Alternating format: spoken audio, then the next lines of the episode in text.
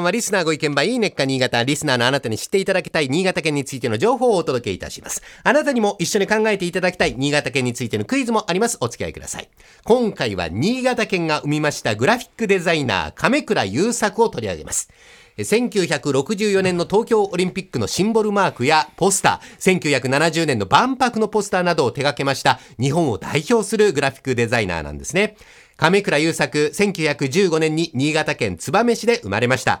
上京した後の旧制中学に在校中に、フランスのグラフィックデザイナーのポスターに衝撃を受けまして、グラフィックデザイナーを志し、82年の生涯を終えるまで、いろんなデザインや作品を世に送り出しております。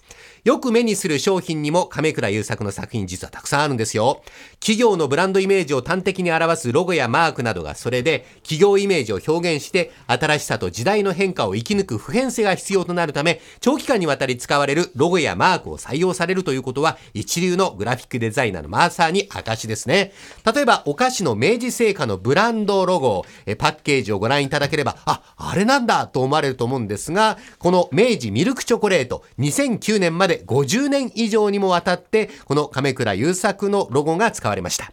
で、現在も使われているデザイン多くあるんですが、1957年に創設されたグッドデザイン賞の G マーク、アルファベット大文字の G をグラフィックデザイン化したものですけども、これ見てすぐわかると思いますが、今見ても古い印象がなくて、まさしくグッドデザイン賞のイメージにぴったりです。他にもカメラのニコン、それから NTT、TDK、まあ、上げればキリがないほど、実際にラジオ沖縄とも目に触れているデザインの生みの親がこの亀倉優作なんですね。亀倉優作の注目度を高めましたのが、やはり1964年に開催されました東京オリンピックのシンボルマークとポスター。シンボルマークは日の丸とオリンピックのマークを組み合わせたもので、なんと締め切りギリギリになって2時間ほどで仕上げたとのエピソードがあるこの作品。あの、花札のようなそのフォルムの中に白地に赤い大きな日の丸、そしてゴールドのオリンピックの5つの輪に東京1964と書いてあります。シンプルで力強いデザイン、どうでしょうか？このシンボルマーク、2020年の東京オリンピック開催も相まして、再び脚光を集めているそうです。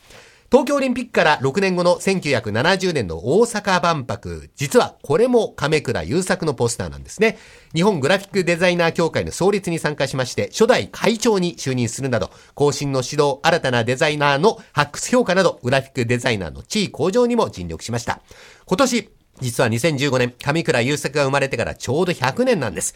上倉優作の生誕100年を記念しまして、新潟県内で展覧会が開催されます。今週末の7月11日からは、新潟市の新潟県立磐梯島美術館で代表的な作品の展示のほか、広告デザイン、スケッチや半下、愛用の品などを展示して、亀倉優作の全貌に迫る展覧会開催されます。それから11月からは、長岡市にあります新潟県立近代美術館で、亀倉優作が責任編集を務めたデザイン誌、クリエーションから登場した作家を紹介するとともに、亀倉優作のデザイン感に迫っていきます。さあ、リスナーの皆さんにプレゼントがありますよ。今週末から開催される磐梯島美術館の生誕100年亀倉優作展の招待券、ペアで5名様に特別にプレゼントして差し上げましょう。ご希望の方、おはがきかメールでご応募ください。え今回ぜひ書いていただきたいのは新潟県に関するクイズです。面白いクイズを考えて、大竹さん、真鍋さんにチャレンジしてみてください。え真鍋さんに分かったと言わせない難問クイズもお待ちしております。えクイズが考えつかないけど応募したいという方はもちろんろん大丈夫。このコーナー、いいねっか新潟の感想をお書き添えいただければ大丈夫です。おところ、お名前、お年、電話番号も忘れずにお書き添えの上、おはがきの方、郵便番号105-8002文化放送大竹誠ゴールデンラジオ。いいねっか新潟亀倉優作展招待券プレゼントの係。メールの方は懸命にいいねっか新潟プレゼントと書いてゴールデンアットマーク JOQR.net までご応募ください。ではクイズを差し上げましょう。え今回はリスナーの方から実は寄せられたクイズなんですね。亀倉優作は明治製菓のブランドロゴを手掛けましたが新潟のお菓子メーカーといえば柏崎市に本社があるお菓子メーカーのブルボンが有名です。あ、そうなんだ。はい。ブルボンには発売から30年以上愛され続けているロングセラー商品、ピッカラ、ピッカラという商品があります。あ、これよく食べてた。はい。このピッカラ、どういう意味なのかお考えになってください。真鍋さん、方言なのかな？のどうでしょうね。うん。造語造語。ですかね。えっとね、五感から考えていただくと当たるかもしれない。うーん。五感、五感ですね。はいピッ、ピッっていうのはね。ピッカラ。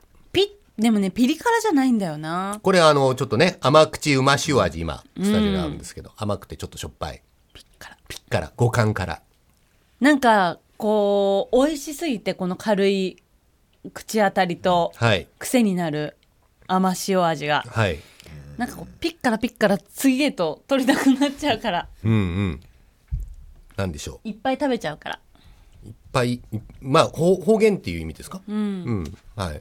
大竹さん。止まらないっていう意味。えーピピッカピッコロって何？ピッコロって楽器？笛だよな。ありますね笛だったよな、はい。でこれ筒の形してるじゃん、だからピッコロから来てるからそれともなんかこうなんかピリカって何？ピリカ？ピリカ。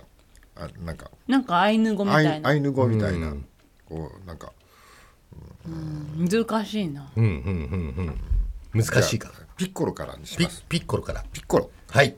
えー、と、それでは正解を発表させていただきましょう。えーちょっと難しかったかもしれませんが、実は正解はピッから、五感から考えていただきたいということで、雷。雷という意味なんですね。わかんはないい。ね、えー、柏崎市発祥の民謡三階節の中で柏崎市と上越市の境にある米山から雷が光る様子をピッカラと表現しております。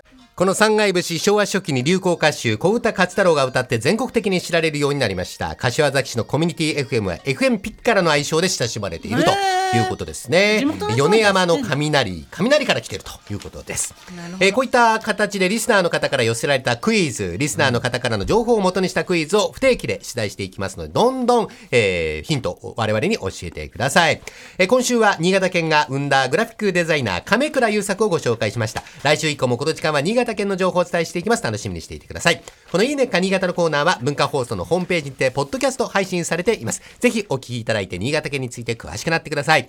この時間はリスナーご意見番いいねっか新潟お送りしました。